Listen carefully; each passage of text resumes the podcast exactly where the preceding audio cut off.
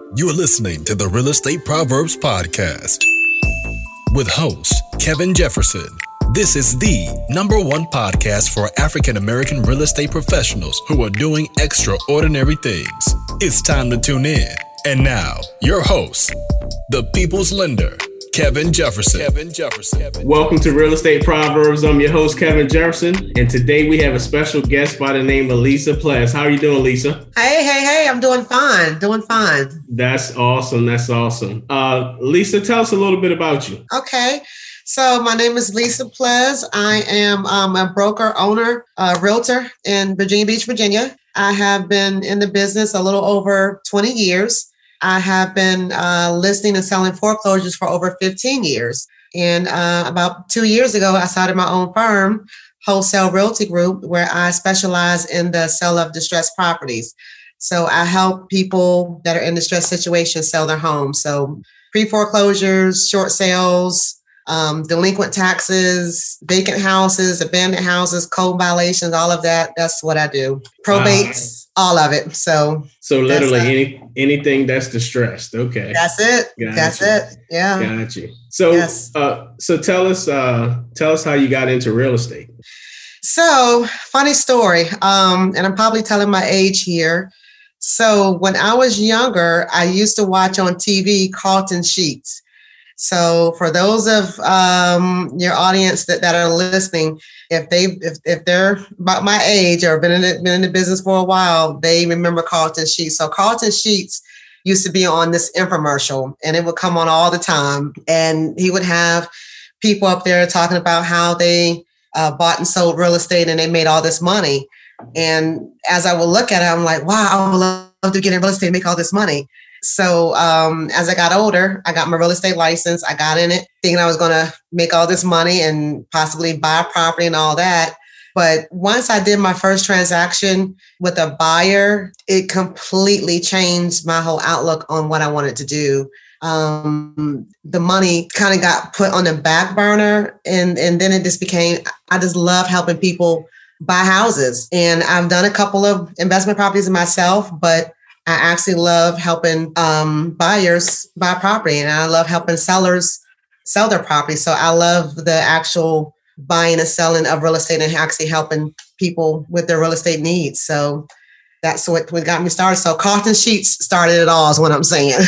wow, blast from the past. I blast from the past. That's it. Yeah. Yeah, I remember he he mm-hmm. ran a lot of commercials, and that was yes, he that, did. At the time, that was the only thing that we uh, saw in terms of um, real estate investing. You know, being marketed. So he absolutely, yeah, he said absolutely. a lot. Um, so so when you started real estate, and you you mentioned earlier that you uh, list distressed properties, um, how did you actually get into the distress side? Okay, so in my office, I used to work for Century Twenty One.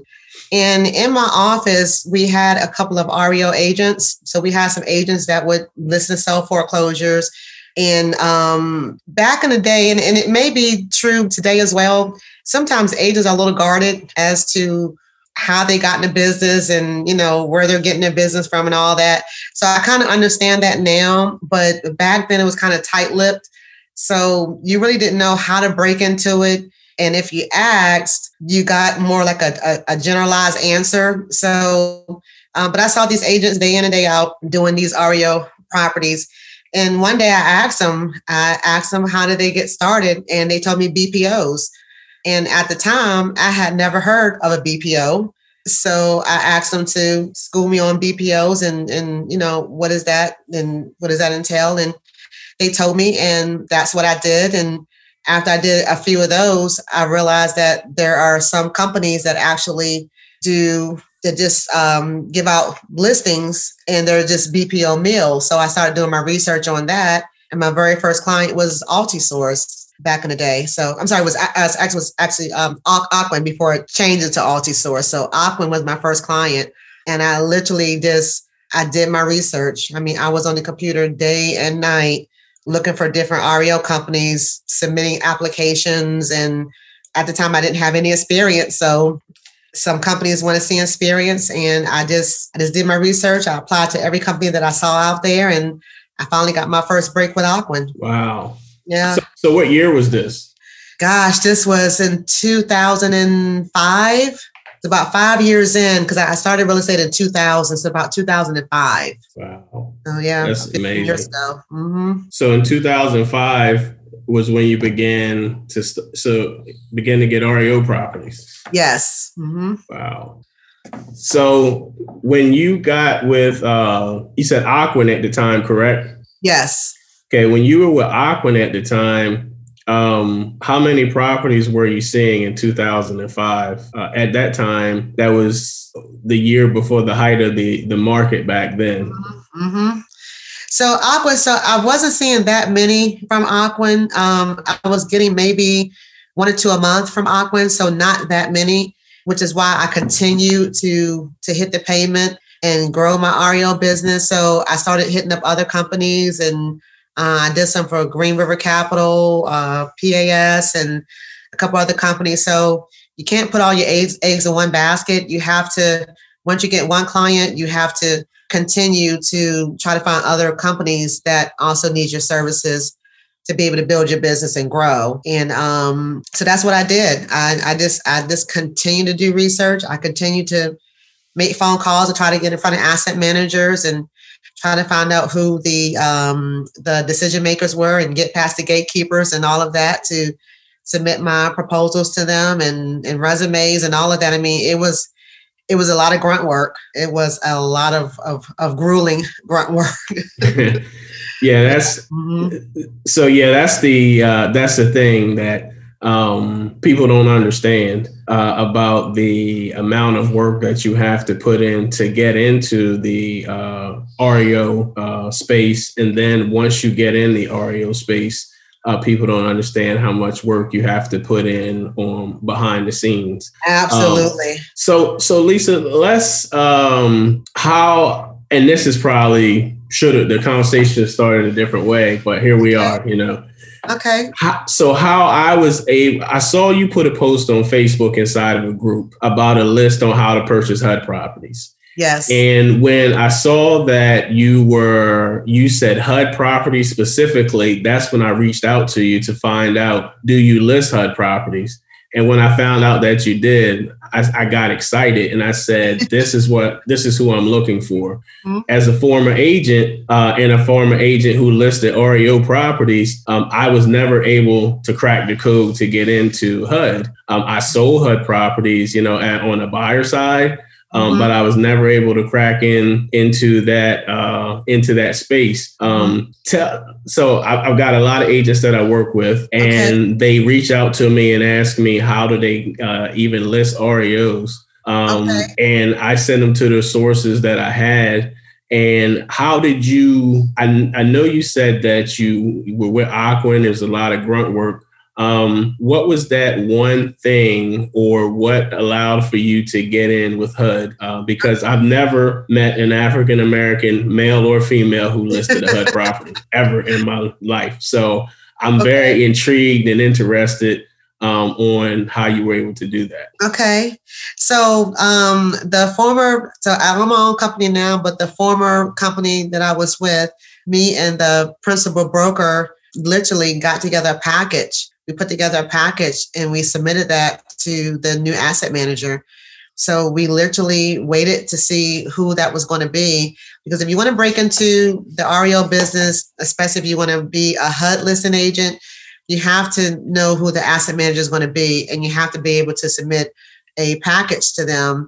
And that package has to be, that package has to just really highlight your features, what you're going to do for them, what your experience is. So, I mean, I put together a package that, uh, well, actually, I say we put together a package that actually um, just, it was a resume, my resume. It said everything that I've done. Cause like I said, I, at that point, I had been doing REOs for about 10 years. So all of my experience and what I could do for them and and you know um, the cash for keys and all of that and of course at that time i didn't know that you don't do that with hud properties but i just put everything in there i've just put together a nice package and submitted it to the asset manager and we literally sat and wait and it was a while you know i'm not to say it's easy it's it's not easy we submitted a package and it took uh, it took some time for us to be contacted um, by HUD. And before I, I, before we submitted a package, I have done that in the past. I've submitted packages to um, HUD. I've submitted packages to VA. I've submitted packages to Fannie Mae and um, never got contacted by those companies. But when we put the package together, um, at that time, like I said, it was a long waiting period, but we did get contacted and we did get accepted as a local listing broker. And when I opened up my own company, I did the same thing. I submitted another package and said, you know, hey, um, I have my own company and I'm submitting another package. I would love to be able to, um, you know, be a HUD listing agent with my own company.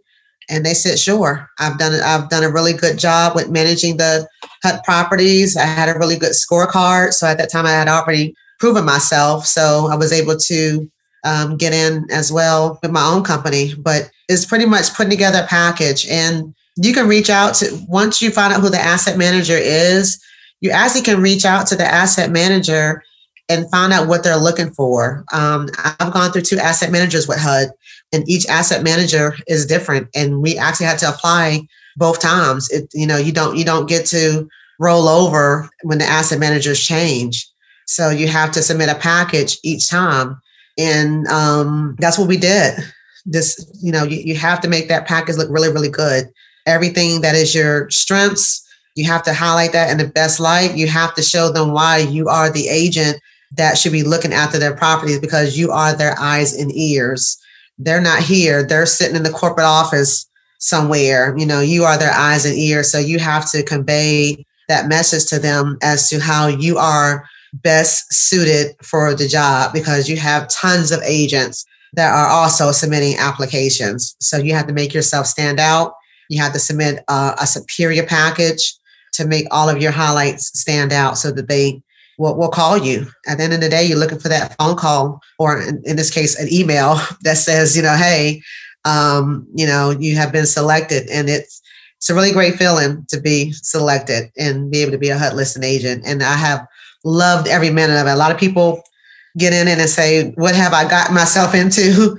But I actually, I actually love it. I really, really do. I love it. And like you said earlier, Kevin, it is a lot of work. It's a lot. It's a lot of work. A lot of people don't see that part of it. They want to become an REO agent or they want to become a HUD listing agent specifically but it is a lot of hard work behind the scenes, a lot of things that you have to do and visiting the property and reports and things of that nature. So you do earn your money. So you really have to make sure that this is definitely what you want and stay on top of all of your tasks and things of that nature. So um, if it's something that you want, just to kind of uh, wrap your question up, submit a, submit a superior package. You know, submit a superior package to make sure that they know who you are and what you can do for them and how you, you can be um, an asset to them. So when you said that it is uh, a lot of hard work, um, take me through uh, the process once you receive the listing. Okay.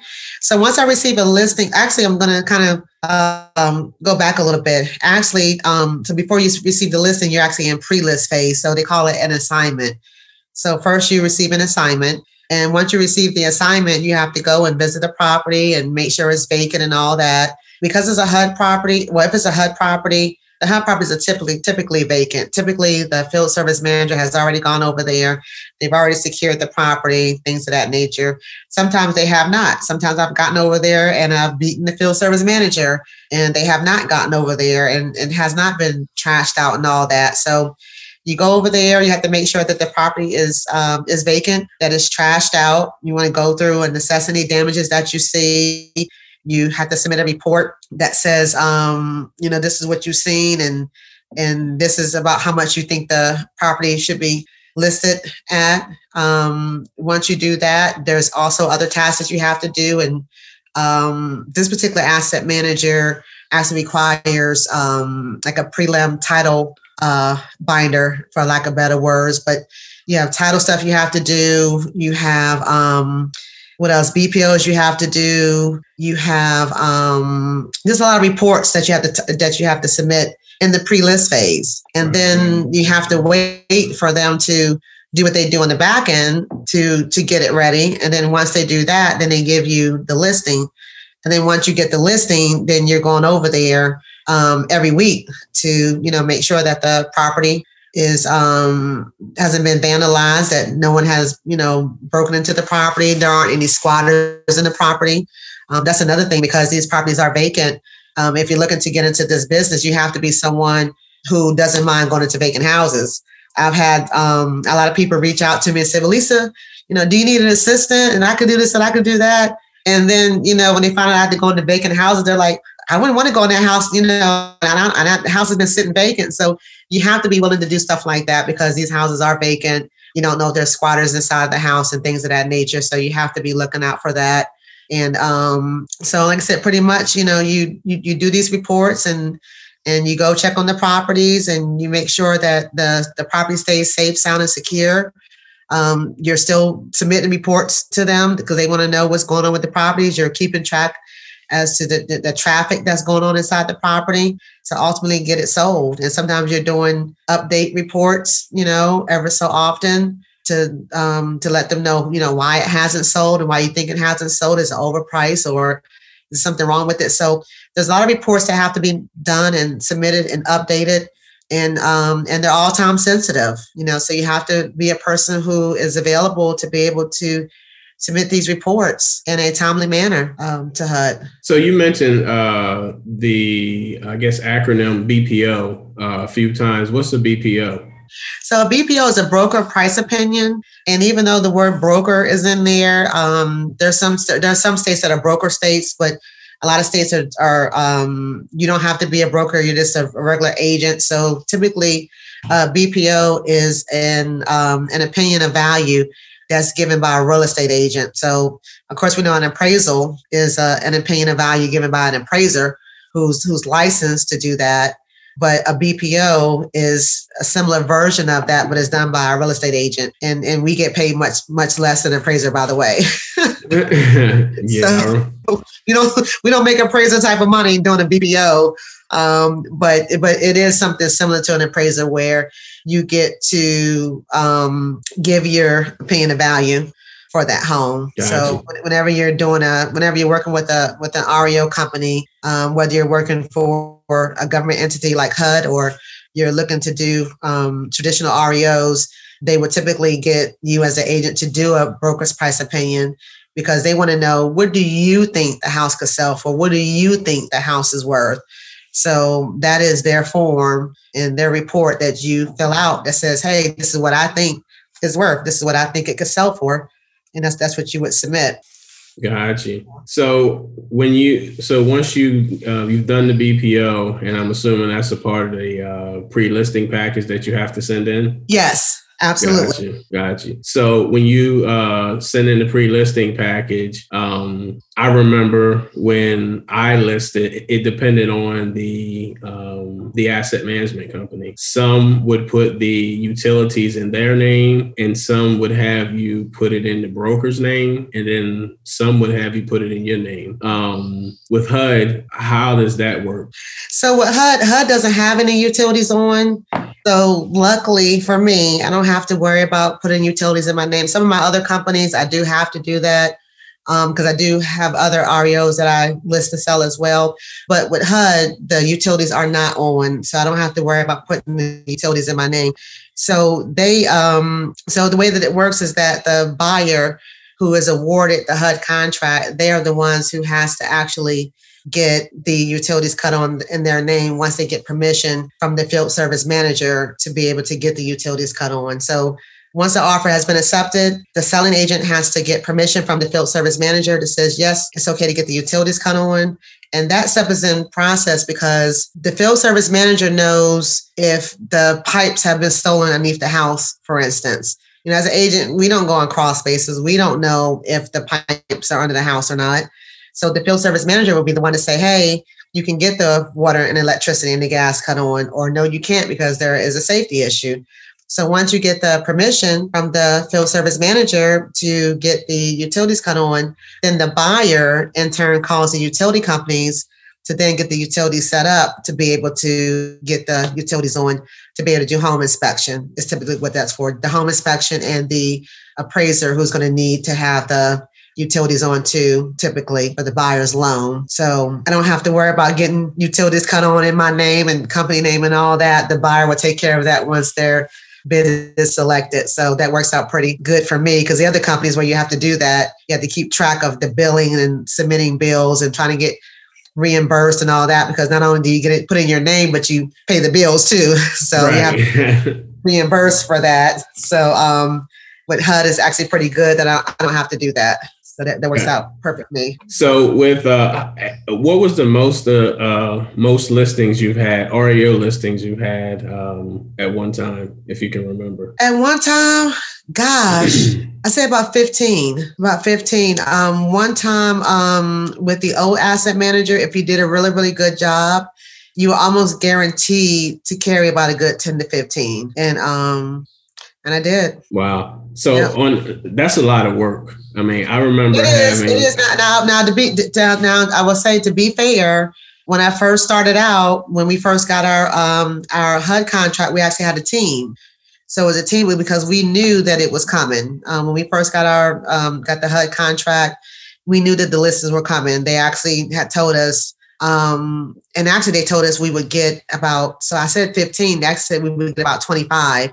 But what they did is it kind of by the time we got maybe um, five, they started going under contract, and then we would get like another uh, five or ten. So at one time, I say we carried about a good fifteen, but they were coming fast and furious. So I did have a team. We had two other people um, that actually kind of helped out, and then it kind of dwindled down to two people. Uh, me and another person actually handled it because it is a lot of volume. One person cannot handle that much volume. You have to have a partner that's going to be able to help you out. Either someone who is going to be the one that goes out into the field to do the assessments and all that. Someone maybe handle the paperwork, or someone um, that actually, or someone can actually um, submit the paperwork, or you have to have to have some type of order, some type of team together to be able to do that because you just you just cannot do that by yourself not that type of volume anyway. Right. Do you currently have an assistant to help you now?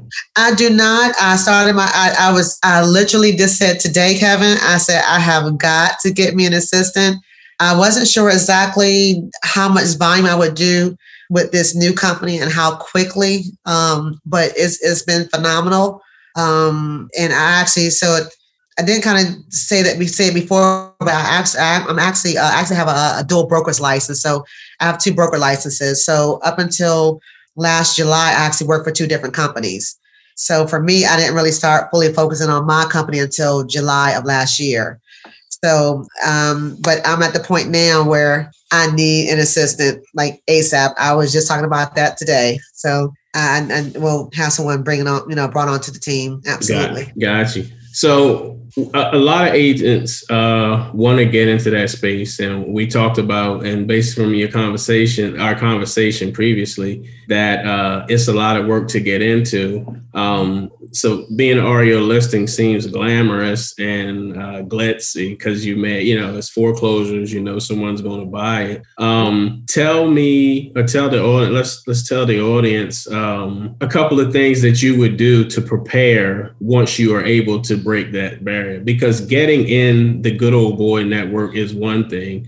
Um, staying there is another because they score everything you do. Absolutely, absolutely. So that is actually a great question so once you get so once you prepare this beautiful package that tells them everything that you're going to do for them and you make it look really beautiful and you highlight all your features and and all that good stuff and let's say you become um, a HUD listing agent or or any other REO company and let's say you get in you have you have I cannot stress the importance of turning in your task on time. They have to be on time.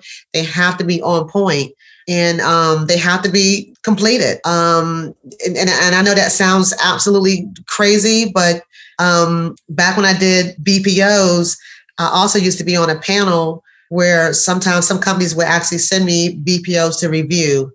So I would be like on this review panel where, where they would send me BPOs that other agents did for me to to to look at them. And some of them I would look at and and shake my head and say, I I know for a fact nobody turned this in looking like this. so so I say that to say um, it has to be complete. You know, whatever you know, whatever's on the report, make sure everything is filled in. Don't leave blanks. You know, make, sure that you have someone that's good at doing paperwork. It's a lot of paperwork. So if you're a person and you know, because if you're in real estate, you know that our life is about paperwork, right? Right. So, and you know whether you're good at paperwork or not. You know, right. you know, it's, it's, it's, no secret. If you're an agent, it's no secret whether paperwork is your strong suit or not. Okay. so, um, if you're not good at paperwork, it may be a good idea to have an assistant right on the onset. You know, don't don't wait until you get overwhelmed and you have a low score to bring somebody on. So make sure that your your paperwork is on point, that everything is is filled out correctly, and that you're turning it in on time because everything is timed. Uh, there's a, there's a time task for everything, and the, the clock when, you log in, there's an actual clock that's, that's counting down that tells you how long you have. So you have to submit that paperwork on time so that you get a really good score because they do score and you have to make sure that you you keep a good score. So like you said, that's why I said it's a great question because once you break in and you've done all this hard work to to break through the barriers and now you're uh, a REO agent, you have to make sure that you are um, you know being the best of the best so that you can continue to to get listings. That's just that's just how it is. You have to be on point. I'm smiling because I remember getting the nasty grams uh, about Uh-oh. my task uh, or not having uh, the assignment on time. Mm-hmm. Um, and it's just, you know, everything they they scored you on everything. Um, I remember going out having to take what seems like 50 to 60 pictures. Absolutely. Um, picture, you know, it's a it's a lot of work. It's a tedious job and you're right. Um, in hindsight, when I think think of it, um, I probably couldn't have did more than five by myself. Mm-hmm. Um, you need a team, um, and you need a system. You I was, a, I was, I was just about to say that, Kevin. You need a system as well, a yeah. team and a system, and that's how I was able to kind of get through it. Because once I, um, because I had, like I said, I had a partner, but then that partner wound up branching off to another opportunity and it was just me. And i handled um i said the most i handled by myself was about 10 at one time. And it was a lot of work. I mean it's it's day and night. I used to always joke and say i have no life because that was my life. While all my friends are going out and going out to dinner and movies and and, and having a good time and entertainment and, and, and all of that you know i was i was working so um it was a lot of work but i um i, I got through because i had a system right yeah i remember i remember having my wife uh, where i would go out and take the pictures i would send her mm-hmm. over to an email i send her a list of the comparables and i would have her input the information while i did mm-hmm. other stuff uh-huh. um that was for bpos and uh-huh. that was for um reos as well that was your um, system yeah, that was my system right there. Um, the the good part is that you know that they're going to sell. You have a seller that wants to sell. And I think that is the attractive to me. That was the attractive part of uh, listing REOs, you know, alongside of the work. The other thing that I don't think agents understand, and you can correct me if I'm wrong, but when I was an REO agent, um, my compensation was less than the buyer's agent. Mm-hmm. So it may be like that now with some companies. Um, so HUD, their um, their compensation is the same as as the as the selling agent. So listing agent and selling agent gets paid the same. Um, here in my market area, six percent total. So three percent to the listing agent, three percent to the selling agent. But that is a very good point because at one point I got out of the REO business for that very reason. Um, my market wound up becoming saturated with a lot of agents who wanted to break into the REO business because it was right when um, the bubble had burst and people were doing a lot of short sales and REOs. And even though I had gotten in it before then, a lot of agents saw REOs as the way to go. So now they were trying to break in. And because it was so, um, the asset manager, managers were inundated with a lot of agents who wanted to break into the business they started reducing the commission. So um, one of the companies I was working for, I had gotten an assignment and they had reduced the commission to 2%. So I called them up to make sure it wasn't a typo. And they said, no, it's uh it's two percent. So I'm like, okay, well, I can swallow. I can I can swallow two percent, you know. So um that was that. And then another company sent assignment and it was one percent. I'm like, okay, this is uh, getting a little ridiculous. And then another company had sent me over um, an assignment. Actually, they sent me an actual. Um, it wasn't just the assignment; it was actual listing, and they would just give me a flat fee. And I think they were wanting to give twelve fifty or something. And at that point, it was less than one percent. And I'm like, look, guys, you guys are like going in the wrong direction here. I mean, and these were companies where I did have to put the utilities in my name and I did have to uh, bill them and, and get reimbursed and all of that good stuff. So it, it, it's a lot of work. So it's a lot of work to um, to keep having your commission reduced.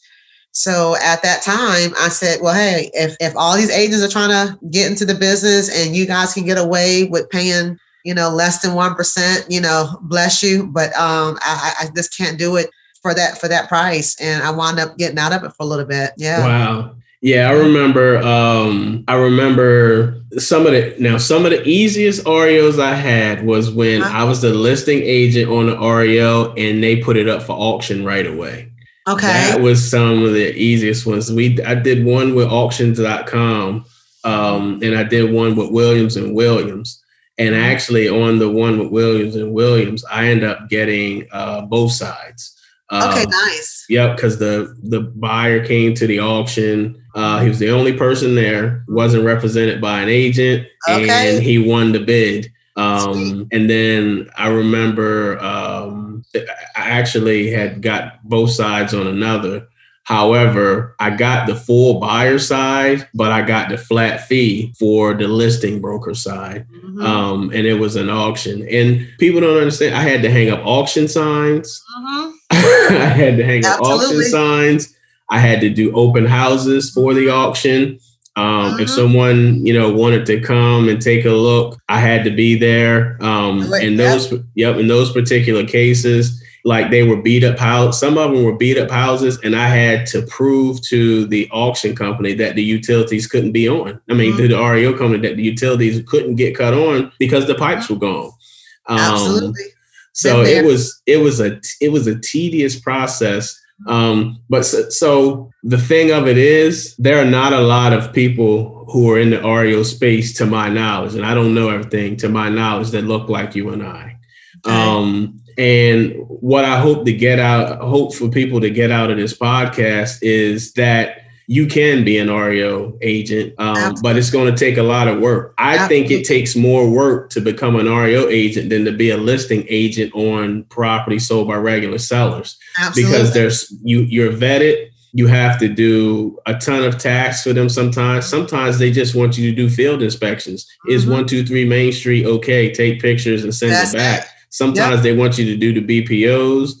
Um, so they test you to to me, I felt like they was testing me to see my loyalty and what I'm willing to do and my work ethic um, before they they got me. Um, they will test you. yeah, they definitely will test. test your patience. yeah, they'll test your patience, and um, so I, I remember uh, I felt like I had to do a report. There was a there was a couple different reports, and you can refresh my memory. There was one report where um, you just reported to them the, the what the property looked like at the time, like the status of the property, and then it was a certain time in the month, maybe once or twice a month, Mm-hmm. where you had to do another BPO on that particular property to see if you uh, need to do a price reduction. Absolutely, absolutely. You're, you're, you're spot on. Um, so what some of you have to do um, routine inspections. They use they typically call them routine inspections or routine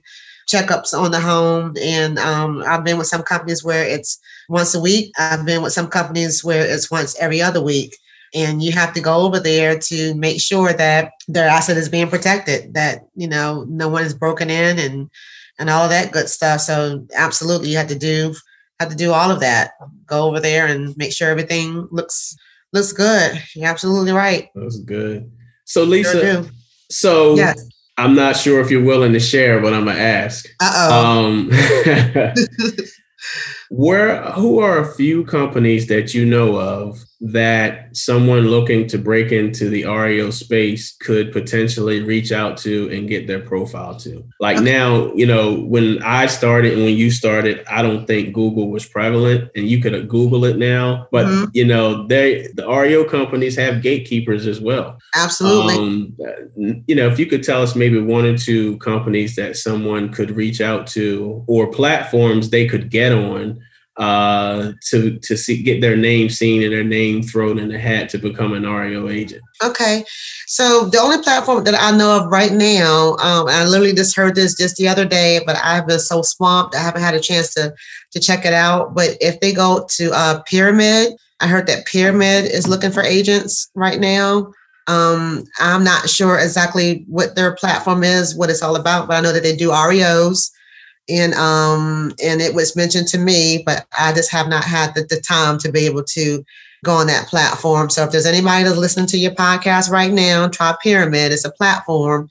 And again i'm not sure what type of reos that they hand out but i heard that they are looking for for reo agents. So i plan on uh, applying myself to the pyramid platform. But the two companies that I work for mainly, um, I do some for MGIC. They're closed out. Like you can't even. I, have been with them for, gosh, probably twelve years. Um, and they're is is is really really hard to um to, to get in with them. They they have pretty much um sh- uh, shut everything down. And then HUD, of course, they shut everything down when you once the asset manager is revealed and there's so many applications.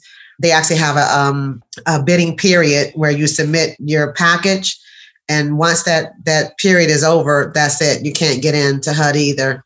So the two main ones that I work for, they're pretty much shut down right now. But like I said, I heard that the Pyramid platform, they are looking for agents. So I would try that platform if you listen to this podcast. Um, and I know you say Google really isn't as prevalent, but if you do a lot of research, if you research it, it Google is amazing if you know what to put in it because you're gonna get you're gonna get you're gonna get out of it what you put into it. So if you just Google, you know, like, you know, REO properties or REO agent, you might not get that much, but you're, you're really looking for asset managers. So make sure that you're Googling asset managers.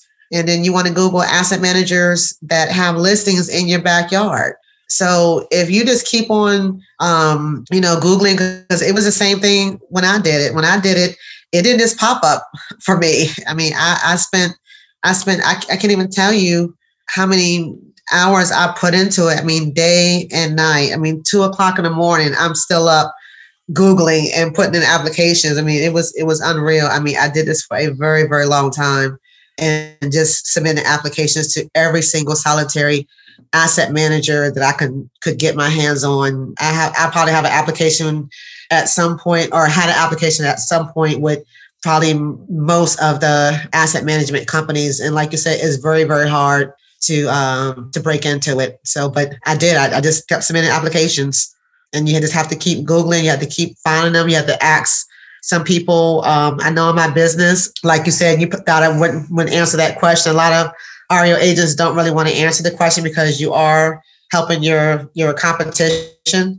So I would say that try to find someone. I mean, if, if you keep asking enough REO agents, somebody's going to tell you something. So, you know, um, you can find out that way. The another way you can find out is I know um, I used to look in the in the MLS. Some of the MLS it tells you the name of the. You pull up REO properties, it tells you the name of the company. So if you're looking at the listing in your area and it's an REO listing, and let's say it says you know XYZ company, you know that XYZ company has REO listings in your area. And if you keep seeing XYZ company come up, you know that they have listings in your area. So, you know, why not you contact XYZ company and say, hey, you know, um, I would love to be able to submit a package to you or a proposal to you to be able to um, be an REO agent. What do I need to do?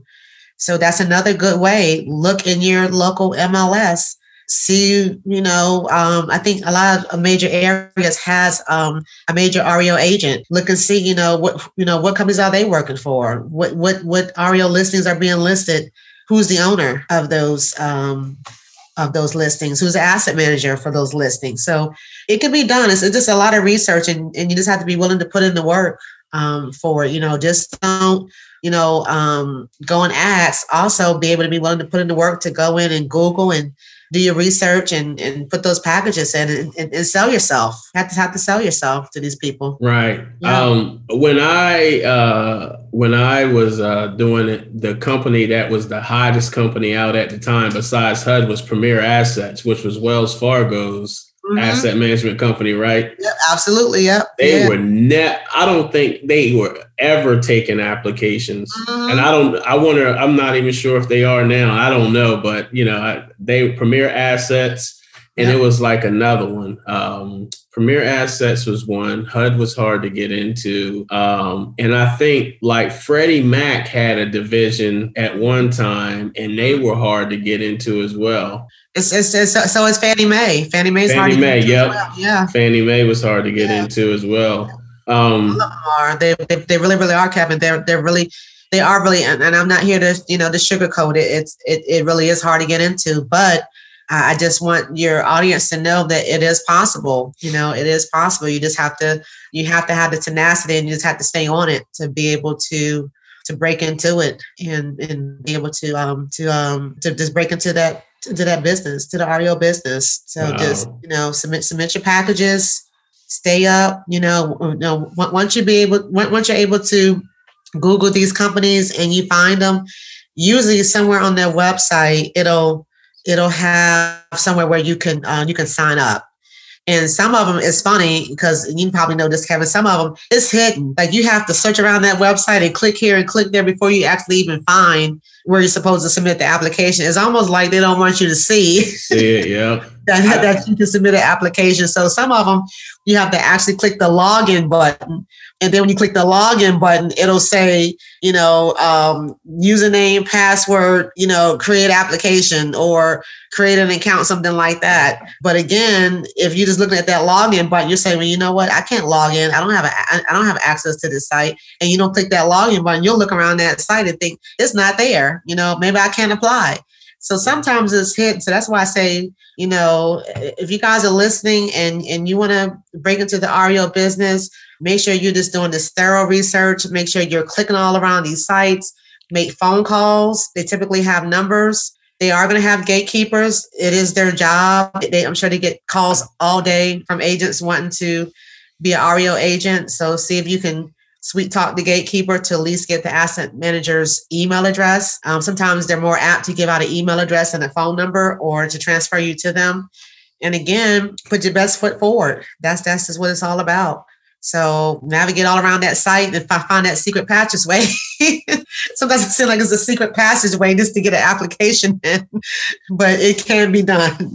I feel like I remember finding the way to apply in the About Us section all the way at the bottom. like you all the way at the bottom, you go to the About Us section and then it That's gives you a breakdown of the company mm-hmm. and then you like how to apply with. So you wouldn't normally see it That's on it. that front page. You go to That's About it. Us and it's in there. And if you don't look, you're not going to see it. Like That's you've got to you've got to search. I remember applying for REO companies consistently, BPO companies consistently, um, and uh, also I, I the platform that I got on that helped me get more exposure was uh, Equator. Okay. Was Equator is Equator still around? Yeah, Equator, Equator is still around. There's another one. Um, Res, Res, ResNet. Yep, I was Res, on ResNet. ResNet is another platform. So these platforms that Kevin and I are talking about are it's like a backdoor way to get in. So you're not actually reaching out to the asset managers, you're actually going into a platform that asset managers go on to to be able to choose an agent whenever they have an assignment. So they have an assignment, they'll go to the portal, they'll look for an agent that's within proximity to the assignment, and then they'll reach out to the agent that they feel is most um, most certified to handle that asset for them. So ResNet's one of them. Like you said, one. Equator's still around. Equator's one of them. Um, and that that's the two major platforms. But I can't think of another platform that they use. And I'm and I'm sure there are there there there's there's, there's more. more. probably, but ResNet and, and uh, Equator is the only one I can think of right now. So the one, the first platform I ever got on, and I just looked it up just to be sure, is reonetwork.com. REOnetwork.com is where you have the ability to get a login, build a profile, and let them know what areas you're willing to serve. Mm-hmm. Now with REO Network, that's where I got my first REO. At the time, um, it was for a like bank, like a small bank who just went on there and happened to find me because they had financed the property where I was at. And of course, they didn't really have a presence, so they they for, had foreclosed on it and they brought it back and they were looking for an agent. And sometimes the way to start is doing one one or two here for different companies and mm-hmm. then that helps you build your resume. So I was able to add those as references on my REO network profile and then as time began to go, I mean began to go by, I had more and more experience and I could have refer them to uh, the different companies that I dealt with. Um, so REO Network, I actually before the uh, when we talked the other day. I was uh-huh. in the middle of looking it up to see if my profile was still there, but I never logged in. So that's why I looked down. I I, I uh, typed in reonetwork.com to oh, make sure funny. that it was still there. Mm-hmm. Um, so yeah, Lisa, I, have been I've been a member. I've been a I've been with REO Network for probably 15 years. It was one of the first ones that um because because back in the day REO net like if you Google REO, like they were like one of the first ones to come up. So um, I started an account with them like years ago. I don't, I don't think I ever got anything from REO Network. Yeah, I got a um, lot of I got a lot of one offs from uh-huh. like uh-huh. um you know, like they weren't necessarily assets; they were just banks who had, mm-hmm. you know, had assets in different parts of town. Because at that time, I, the mortgage industry was a little different. So people were doing loans in different states and they didn't really have to necessarily be licensed. So um, it was a little different. Uh, have you, you know, have you ever attended any of the uh, REO conferences?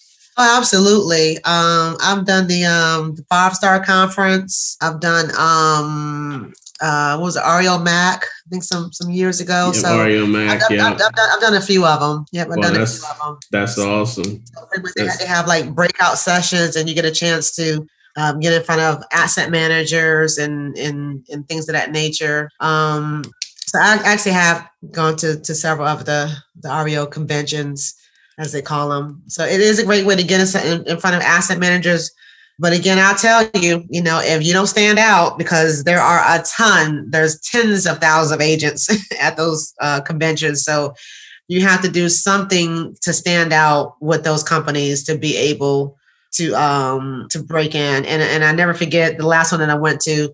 I just knew that I made a connection with the guy that was uh, um, giving out the listings to uh, for BA. So um, so I said, yeah, I'm going to give you a call, and you know, I got his personal card and all that.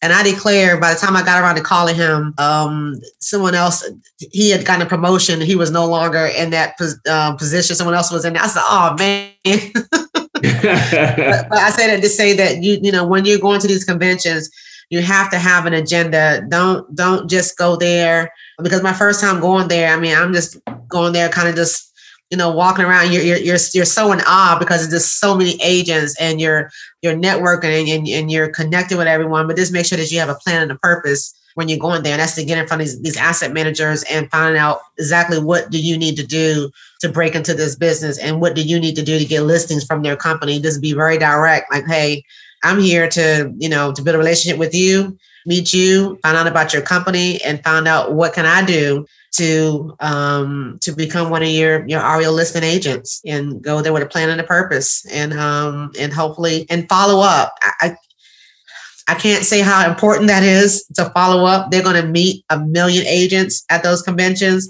So make sure that you're following up and you continue to call and, and call and call. And, and that was, you know, to be honest, was one of my um, to learn from my mistakes is what I'm saying. because I went and you spend some money when you go because the tickets aren't cheap and and and they, they have never been in my area so you have to fly or drive and um, it is it's, it's, it's pricey to, to go to these conventions so if you're going to go spend the time and make sure that you're following up with these asset managers that you get in front of because if you don't then you know they'll forget about you if you did make a connection. And you know there goes there goes that. Or in my case you know you're calling the person who you made a connection with is no longer there. So just make sure that you guys have have a plan and a purpose when you're going there. That's to make a connection build a rapport and do your follow-up just like you do what do it with any client. You know in our business they say what 10 to 12 touches is what it takes to, to turn a, a customer into a client it's probably about the same for these asset managers too. Probably about 10 to 12 touches. yeah, 12 you have to make sure that they know who you are. So just continue to follow up, not be too pushy, but you know, shoot over email, just say, hey, nice to meet you at the conference. You know, follow up with the phone call as well. Did you get my email? So just follow up. Just That's follow awesome. up. Yeah. That's awesome. Yeah. So, Lisa, what can we expect from um, Wholesale Realty Group in the coming months and coming years? Or where we look to be at? Uh, how are we looking to grow? Let me tell you. Um, so, I'm doing absolutely amazing. Um, I usually don't share um, uh, figures, and I think because I'm, I'm I'm still kind of humble about it, but I want to give the audience um, just an idea of how amazing um, being in, well, in my case, you know, I'm, I'm, a broker by myself, but in this business, and mine is not just um, REO business, but I mainly do distressed properties. But, you know, if I continue on this trajectory, you know, I'll hit um, six figures within this quarter.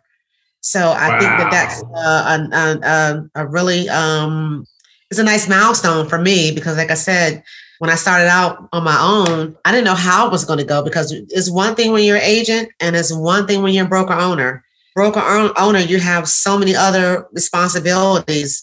It's not just now you're listening and selling, it's taking care of everything. I have a whole brick and mortar that I have to pay rent on. I have utilities at my brick and mortar. You know, I have to maintain it, you know. So I have, you know, broker reports that I have to do. I have to worry about our MLS system. I mean, our MLS um, board and all that because now I'm a broker. So I have broker responsibilities, but I'm still an agent because I still list and sell. That that's that's my, my bread and butter. But um, but my trajectory is really, really good. I have some um, some really um, I have a lot of um, things that I'm I'm doing. I'm gonna start. I'm also a certified Mosley instructor, real estate instructor. So I'm to start doing classes for Mosley. Um, and that's what I love. I love to teach. So I'll be doing that and have a couple other little projects coming up. So you're to hear a lot about wholesale realty group. So um, I think it's going to be, be amazing. So, so far I'm off to a great start for the year and um, everything's just working out amazing. I'm, I'm super, super excited about 2021 and what it's going to bring. I had an amazing 2020 uh, despite everything that happened in 2020 with the pandemic. But like I tell people, it's all in how you spend it. It's all in how you look at it. It's all about your perception and your attitude. If you think it was such a horrible year and and and you just want to talk about it and think about all the negative things, then it will absolutely be a horrible year for you. But if you kind of look at all the good things that came out of it, if you look at um, you know the real estate market in general, the real estate market last year skyrocketed. I mean, it it took off. I mean, I I, I thought to be honest, I, I, thought we were doomed. I, I mean, when I heard, you know, because I think everybody remembers where they were when they heard the word pandemic. I was in my living room and I remember I was at my at my um I had like this um desk area um in my living room and I have it facing the TV where I can kind of work on the computer, look at the TV at the same time. And I remember someone coming on the TV and saying we are now in a pandemic. And I'm like, a pandemic? And then then, then they said, yeah, so not like an epidemic, we're in a pandemic. And I was like, what? So I remember pausing for a moment and I'm thinking, with everything that's going on, and once they're explaining about what was happening, I'm thinking nobody is going to want to buy a house. Nobody is going to want to sell a house. Who is going to want people walking through their home because people are scared? You know, at that time, we didn't know too much about COVID. We didn't know, you know, exactly how you got it. We didn't know exactly what you needed to do and all that. And that was before the mask and all that. So we really didn't know. And I thought, you know, real estate wasn't going to do all that well, but it did just the opposite. It, it just it just skyrocketed. And um, so again, like I said, it's your perception as to how um, how you want to you know perceive how 2020 was, and it's going to be your perception that's going to have that's going to perceive how your 2021 is going to be. And my perception is that I'm going to have a great 2021. I'm going to have a great first quarter in my uh, month of January. Um, I've done really well. I already have Uh, I have two sales already and three listings, and it's what not even 15 days into January. Right, months, not so, even half over. Yeah, not even not even halfway over. So I'm super super excited. So um, like I said, I think it's, it's going to be um, an amazing year, amazing quarter, amazing month so far. I'm super excited about it. So, um, Wholesale Realty Group has a lot going on, and um, I'm super excited to see what what this year is going to bring. Wow, that's amazing. Yep. Well, well, Lisa, I definitely appreciate your time. Um, this was very informative to me, and I'm, I'm sure the listeners will get something out of this episode. If awesome. someone wants to reach out to you in terms of social media, where can they find you at? So um, I have a Facebook um, uh, business page, Wholesale Realty Group. But if they want to reach out to me, it's best to reach out to me under my my personal, which is Lisa Pleas. I'm on Facebook under Lisa Pleas, and his first name is Lisa L I S A, last name Pleas, like short for pleasant, and it's P L E A S. So like please without without the last e. So Yep. So look me up on um on Facebook. Shoot me over a message on Messenger. You know, um, I love helping people. So if you listen to the podcast and you know you need some help, some encouragement, or you know whatever, just hit, hit, hit me up. Yeah. Awesome. Awesome. Lisa, I appreciate your time. I know you said you had to go negotiate a contract with your sellers. so I, I, appreciate your time and I look forward to hearing from you. Awesome. Thank you, Kevin. Thank you for having me. Thank you for listening and be sure to follow Kevin on Instagram at The People's Lender. We'll see you here next time on Real Estate Proverbs with Kevin Jefferson.